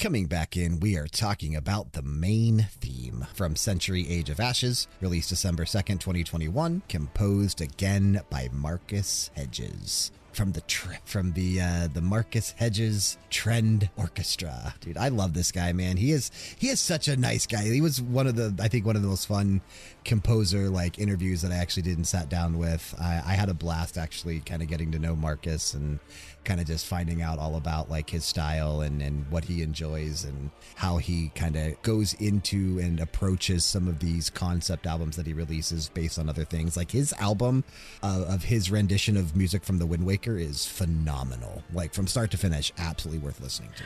That, that's really cool finding these composers like through other other things and then and then looking into their original stuff um, or the other way around whichever way you do it but you know hearing them as fans but also as their original composers and yeah that Ary um, episode that you did was really well, it wasn't just Ary but that was kind of the big focus at the time and it was that was really it was really cool and the uh, the natural chemistry that he just brings i think along with him just really came through in that episode I love this man. This is some Howard Shore shit right here. Yeah, this is really, really cool. Um, you know, I never did get around to playing Century Age of Ashes, but they did put a big kind of promotional push behind it and a marketing push. It was announced on stage back in 2020 at Geoff Keighley's Game Award, so you know they made a big deal about it. Um, I want to check it out still. It we did look up some of the reviews for it. It generally is pretty well received. Uh, doesn't seem like the game is that terrible. Uh, what Marcus did with the soundtrack here is, is is really well done. Like it's, I think, probably his best known work because the game I think reached the most amount of people. Mm-hmm. Yeah, really good stuff. Jeff, any any words or thoughts? Yeah, I like you, of course, mentioned Howard Shore, which was everyone's probably everyone's first thought. Anyone who knows Howard Shore. Lord of the Um, Rings, But I also like the that it- dwarves yeah. in this track. Well, I also like that it's not one to one. That it doesn't um, like it's more. It has more strings than the dwarves, and so it has a different sound. That's true. That is true. That yeah, that really dramatic sort of violin riff, um, and so it does. You know, it's not completely redundant for those people who like loop the Lord of the Rings soundtrack for several days at a Mhm. time. Not that I know how, how that goes. Man, uh, I mean, I'll freely admit that was me. I'm not gonna be be circumspect about it. Um, but yeah, it's like he's got uh, he's got he took Howard Shore's uh, vocals and Hans Zimmer strings and John Williams horns and kind of threw them all together into this this big pot and uh, melted it with dragonfire, and out came this. Perfect. What a, what a great way to describe it. That's that's Yeah. perfect. That's all that needs to be said. It's perfect. also it, it feels very like kinetic and dramatic for um you know it has the orchestra but it doesn't feel it doesn't feel like a movie soundtrack it feels like it could really work as a Yeah. Absolutely. soundtrack. I hear that has for sure. sort of There is dynamism. there is something about it, and I think it is the, the, the dynamism you mentioned the, that sets it apart. Um, that would be something really cool, and honestly, a little above my pay grade to discuss is what makes what makes what are those subtle things that make game soundtracks different and distinct from film soundtracks. And I think the the dynamic nature of the music is definitely one of the Yeah. big ones there. I mean But- although you have things like and of course, I'm uh, talking about the cinematic. Yeah I mean I mean you already had a sort of counter example of a few blocks uh, last block with Fairy Fencer Peace um, Yeah. and I was also thinking of the Halo 2 theme which is Very um, much so, yes. which is not frenetic or kinetic. Even Very true, Even very if it's a true. Well, another soundtrack. composer who, um, uh, honestly, the, the the track that we're the game we're playing a track from, uh, the next one up is maybe his best known game. I heard quite a few people talking about Mighty Goose when it came out last point, recently. apparently. Sorry, go on. I'm not. I'm not. I think it was it was a good point, and uh, I, I found a transition and I ran with it. So. um, Uh, but, but but but Mighty Goose when it came out was getting talked about possibly because of its proximity uh, date wise to uh, Mighty Goose game or sorry Oh, yeah, Untitled yeah, Goose game not Mighty Untitled Goose Game. Man, yeah. that would have been a crossover. But Mighty Goose, don't know a whole lot about it. It it sounds bonkers and looks fun, kind of in the vein of Tembo the Badass Elephant.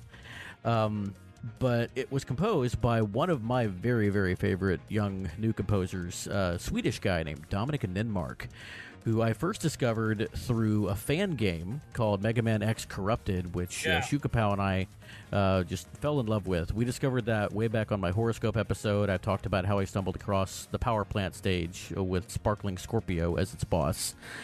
And I just freaking love that game. And a lot of Ninmark stuff is either uh, that rocking style or Eurobeat, which he, he's uh, also famous for his Eurobeat covers on YouTube. If you look up Dominik Ninmark on YouTube, almost all the videos you see are going to be Eurobeat covers of video game music. I love Um, Eurobeat.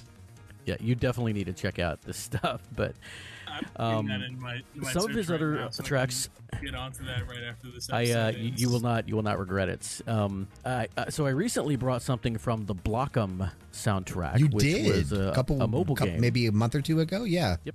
Mobile game came out in 2002.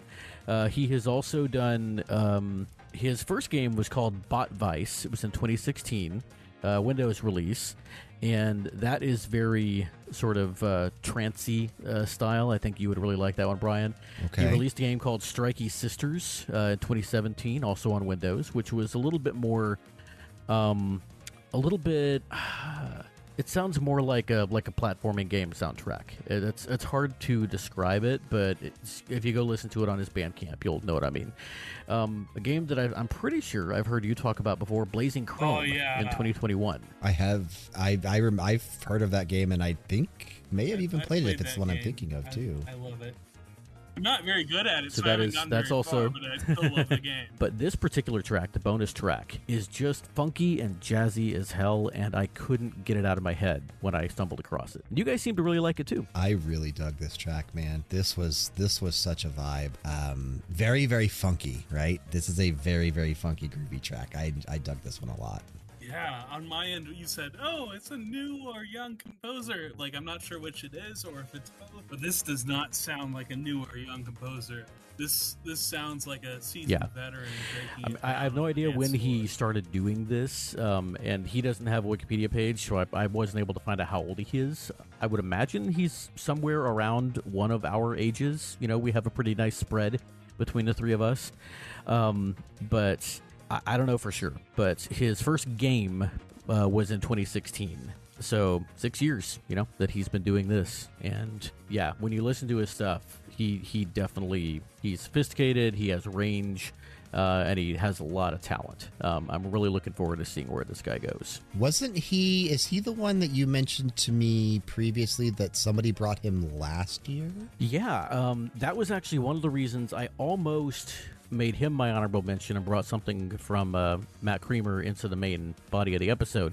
But Matt has been doing this for um, quite a bit longer than Dominik, and he's done more games, which is why I switched him. But yeah, uh, Purnell from Rhythm and Pixels really, really likes Dominik Ninmark. He and I, he and I have talked extensively about that, and uh, uh, so much so that Ninmark was actually one of Purnell's masters last year. Mostly, Very nice. I mean, on the strength of his compositions, but also due to the promise that he has for the future. So, You know what you need to do, Bedroth? Once all the episodes post, you need to see how many composers were featured in both year one and year two. I should who, do that. Who actually made the list each year? I should put something together like that. That would be cool. It's also just going to be cool to see how many um, composers appear in different soundtracks. I think there will different be more composers for year two than there were for year one this this time. I, I think so too. I don't know if there's are as many shows participating as this year. A couple have gone belly up, and a couple just weren't able to do it this year because they've cut down. But but I'll be interested to see how many repeats we have. So far, the only repeat that I am aware of is Jochen Hippel, Which who's been on is two on, honestly, if, if anyone wins in terms of like Yuzo Koshiro won last year, which was my number one as well. If I can pull it off twice in a row, we get Jochen Hippel to win again this year. Someone else put him in yours as well. Get him three votes. You know he's probably going to win. Side note: Since we mentioned That's Yuzo cool. That would be, that'd be cool. uh, that episode introduced me to Wangan Midnight, and I was wrapping up 10 years of graduate school, getting that PhD that I won't shut up about. Um, and it just really helped me emotionally to loop You Drive Me Crazy and Still Alive together. so I just wanted, I just wanted, to, I just wanted to like, get that Well, out sh- there. shout out to uh, last year's Grandmaster of VGM, Yuzo Koshiro. For yeah, who knows? Jeff he might get he through. might still be listening, Bedroth. and Jeff might not have gotten his doctorate if it weren't for Wangan Midnight. Oh Like, man, that's after crazy. They, after he said, after the vocalist says "You drive me crazy," the next line is "My heart speeding up," and I um yeah. I Definitely got acquainted with the paramedics over that too. Um, it's stress related. My physical heart is fine. I, I was just an emotional wreck. It's Yeah. quite common. I remember, man. I was I was so happy Yeah. to hear to, to see you It's a get to get through for that. Um, too. I but, ta- uh, talk to yeah, them about Definitely, definitely. Man, I gotta say, this block was uh, maybe our most eclectic block. I, I have to have that word in it at at least every few episodes. Yeah, you, you got to get for that in Um, there somewhere. favorite phrase. uh, we, we, we, yeah, we we go from like uh, like like cinematic uh, Howard Shore esque, uh, you know, uh, epic music, to that that really funky, jazzy, goosey music, and then to how, how would you describe this, Bryan? This this Kings and Queens of Wasteland that Jeff brought from Nuclear Throne. I think this has got to be pure like indie folk or acoustic folk, dude. Yeah. Like I, I, I absolutely adore. You know, like I was telling you, Kyle's gonna love this as well. This might be my track of the show. I think it is. Honestly, I, I- I'd be hard pressed to find one I liked better than this. This just it hits all the right notes. It's incredible, absolutely incredible. And it's a name that like I didn't realize I knew. I know him not from Nuclear Throne. I know him from Fall Guys. He did the soundtrack for that as well. But he's not someone that I'm super familiar with. Like definitely not a name that I would just know off the top of my head. Jukio Kallio. Now, did, Jeff, did um, do you know is Jukio Kallio either the lyricist or the performer on Uh, this, in addition to the musical composer? Um, he's I'm also imagining he's he's, all of also it. Finnish yeah, gentleman. So if I were to guess, I would say his name might be Yukio. Okay, it's you're probably not know. wrong. I You're probably not know. wrong. I think there are fewer people that know how to pronounce Finnish than know how to pronounce Yeah. French. So, But, uh, uh, Miss, Mr. Kallio. man, we're doing Finnish our best. Finnish We is a trippy language. yeah, go ahead, Mr. Kallio. Yeah, Yeah, I would I would say you know Americana folk with a Finnish accent, um, and it you know it's appropriate that it's Finnish because it's um, narrated by Okay. a fish in the war. Um, okay. It's Twitter Twitter cool, confirms awesome. that it's thanks, Yukio. Twitter. there you go. your real your real aid to humanity. Um. anyways, Oh, jokes aside, he's Finnish, um, but his name is Japanese because he was born there. really, My parents decided to write my Japanese name with a J instead of a Y because That's it's easier for interesting. Finnish people to pronounce. Now everyone's like, confused how to pronounce it. I think that's a Samurai Shodown character, actually, the one with the um the, the quick draw style. So they're like Yukio is is a Japanese name. Um, Yeah, he, didn't know it that's also like he Oh, does the cards, that's, right? Uh, Gen- that's Sorry, I'm kidding, and I'm getting us off track. uh, Uh, I. I was talking about. I was actually talking about Yu-Gi-Oh. That was a bad Oh, pun. Well, I mean, But I keep interrupting you. Genji Stick as well, Please continue. in the new King of Fighters. But um, as far as Jukio Kallio, yeah, I would say this is like Americana folk with a um, Finnish accent. I actually, um, so when Pete, I'll be honest, as a sort of VG, VGM groupie who just kind of like follows Bedroth around through different podcasts, um, I I had trouble I had trouble finding people, and I don't know, um, you know what's you know who is regarded as a master and who's sort of um, you know overlooked with Infinite and Bentley Jones. I sort of knew where I was because Infinite was a rapper and composing in a different way, and then Bentley Jones does do lyrics, but he's also he also does mix mixing as well as composing. Um, and so that was a sort of unique niche. Um, but with uh, Jukio Kallio, I actually found him because I have 224 hours on Nuclear Throne, and he composed the game. And I just like, whereas you know, I guess with with Infinite, you know, he has one game in Street Fighter Third Strike. I don't think he ever came back to games. With Jukio Kallio, he has other games, but I haven't played them, and it's just that this game, which I still stuck at Nuclear Throne despite 224 hours. um, like I haven't been able to loot multiple times. I haven't defeated the uh, captain in the interdimensional police headquarters. I haven't figured out how to open the door to that secret area. And there's like a whole bunch of other secret bosses that I haven't met yet. Um, but this song, I really just picked him um, solely on the merit of this song, which if you um, you can either after you def- after you um, ha- your character has so the idea is that there's a wasteland and there's rumors of a nuclear throne that the adventurers want to sit on. And the character select screen is the characters sitting around a fire as like a kind of you know fellowship type thing. And the idea is that you know one by one they go off in search of the nuclear throne and uh, one of them is Fish, who is a bard. He's also mutated fish. Is this a roguelike? Oh yes, it's a roguelike. Um, right up, yeah, it's right up there with Isaac and Enter the Gungeon in my top three. Um, Fish is the bard. He sings the song like sort of in the storyline, and he's different than the fish that are eaten in the lyrics. And the idea is you pick a character and they go off away from the campfire and you know they get if you if you don't screw it up they get an opportunity to you know either sit on the nuclear throne or to uh, do new game plus and inevitably die super quick. Um, and then like there's also a twist where if you can go back to the campfire and everyone else is dead except for you.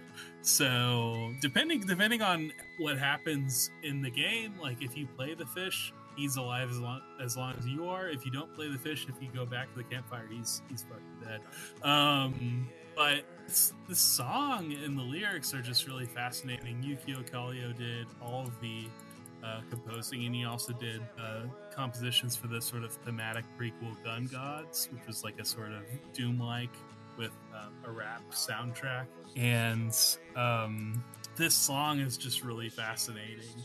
And it's almost like the opposite of the game because it's about the desire for these adventurers in the wasteland to be people who are living their lives um, in a way that's oriented around something other than just people getting murdered to death with guns in the wasteland and killed by mutants.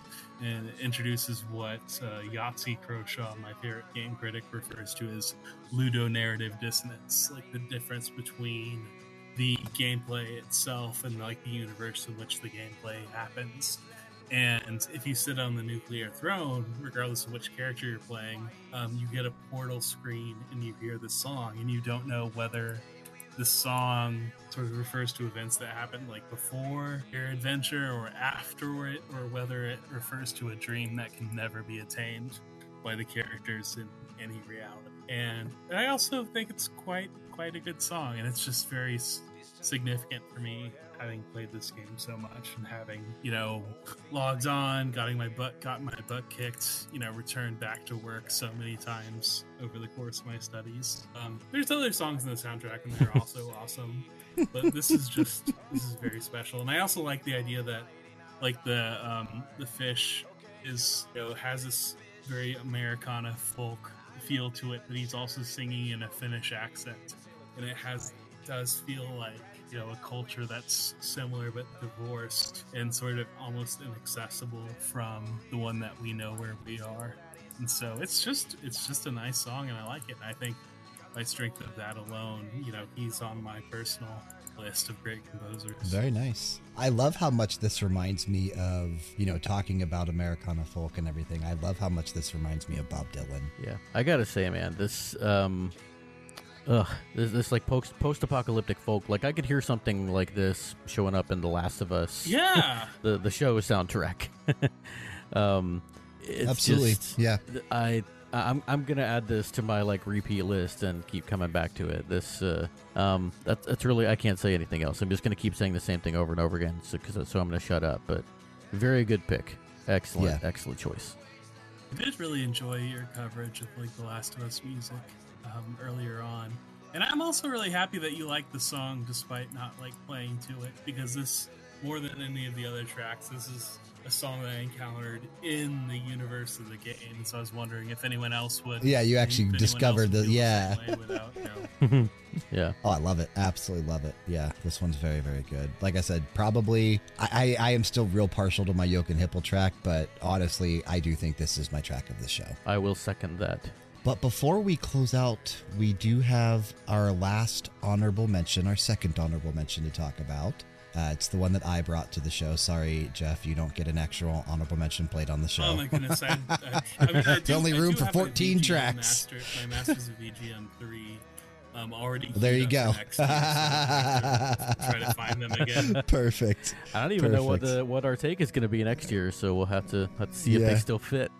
Who knows? Who knows? Uh, but Bedroth, I was talking to you leading up to leading up to this episode and kind of leading up to the event starting, and I was telling you I really, really was considering choosing Gareth Coker. Um, Gareth Coker, obviously being very well known and, and very high regarded in, in the industry as, as someone that just is a master of the craft and just understands what the hell he's doing at all times. However, he has he has only been active for less than a decade. Um, I don't really count inMomentum and, and Primal Carnage, even though he did work on those games uh, in 2011 and 2012. And even still, that still was only 11 and 12 years ago. But Gareth Coker took off in 2015 with Ori and the Blind Forest. Um, and and that to me is is within the last decade. But I decided against choosing him because again, he is so well known and he has won, you know, like actual game awards for best score in music and everything. So or, or nominated. I don't think he actually won that one if I'm thinking about it right. But um, most people know who he is. However, because he is still really recent, I wanted to give him the nod with my honorable mention because everything we've ever played from him on our show, everything I've ever listened to here by him has been absolutely incredible. Gareth Coker is one of the best. I agree. I agree. Um, I think that he's in the perfect spot here because he doesn't really fit as, like you said, as uh, an unsung for sure. As an up and comer, he's uh, um, you know, ten years is a long time in in this in this uh, this scene, but it's uh, you know it's also not as long as you know Nobuo Uematsu's, your Koji Kondo's, your Yoko Shimomura's, your Yuzo Koshiro's. Uh, but he is a master, and so yeah, there's absolutely no reason for him to not be here. Yeah, so the track we're going to close out with is titled The Queen of Bilgewater.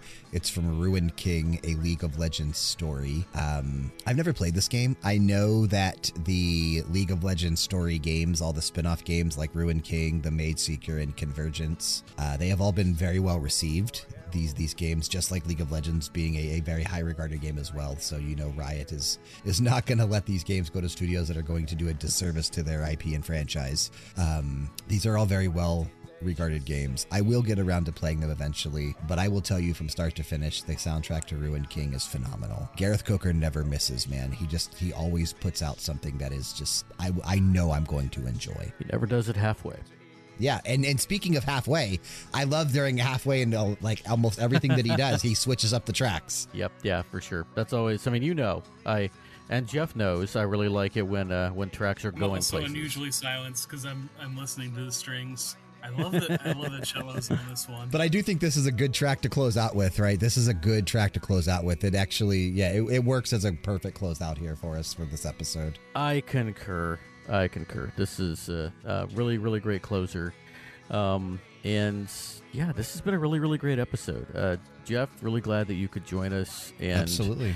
I'm glad. I'm not surprised considering the nature of the show, but I'm glad we had some really, really great tracks and a and a good mix as always. And Jeff, I think you brought a flavor to the show that um, you know wouldn't have wouldn't typically be there. So Yeah, I enjoyed having you here, Jeff. I really did. yeah, I'm glad. I'm just glad that I was able to add tracks that weren't completely redundant to what you already had. Since in terms of listening, I think my my range uh, my range of knowledge is probably significantly smaller. But I was able to mine some gems for you. and you have a really you have a really great way of putting things, and you you go into a um you know You take it in different directions. detail. Yeah, yeah, I was going to say, it's really fun to listen to hear you uh, describe why you brought the track. Yeah, no, I, I really enjoyed that. Oh, yeah. Uh, we'll, we'll definitely have to have you on again in the future. I enjoyed this. Yeah, absolutely. Uh, before we get out of here, Bedroth, anything to say about Masters of VGM Round 2 again, since it's technically our episode, and anything to plug for you getting out of here? Uh, not really. Um, it's it's been fun seeing everybody release. I'm not super involved this year, except that I put it on the mastersofvgm.com website when when people post and let me know that they posted. Uh, so yeah, if you want to hear more of the uh, shows that are coming out this year, go to mastersofvgm.com and I will put them up on the website as they post. So this will likely be one of the last episodes to post this year, so hopefully by now everyone else is up and you can go check them out. Indeed. Jeff, any uh, any parting words or words of wisdom or anything you want to leave before we get out of here? Places people can find you if they want to engage in conversation or something? Yeah, um, I just kind of creep on the discords for VGM, VGM, and RPGera. So um, if you want to talk to me, just sort of tag me and I'll be around. Otherwise, I keep a pretty low profile. Jeff's pretty active Yeah, in our uh, our wrestling channel, like I said, for those that are fans of uh, of AEW. All right. Well, unfortunately, I think that'll bring us to the close of the show for this week. Then we do want to thank you for sticking with us and listening to another episode of BG Mania, made possible, of course, by RPGera.com. If you like video game music, and more importantly, you like us and you want to help us grow the show, check the description box for ways you can do just that, including a link to join our Discord community. Click it, join it, and interact with us. Taking us out of the episode today, we are going to be taking a listen to The Queen of Bilgewater from Ruin King, a League of Legends story. This released on November 16th, 2021, and again, it was composed by Gareth Coker. Keep the music playing and keep it loud.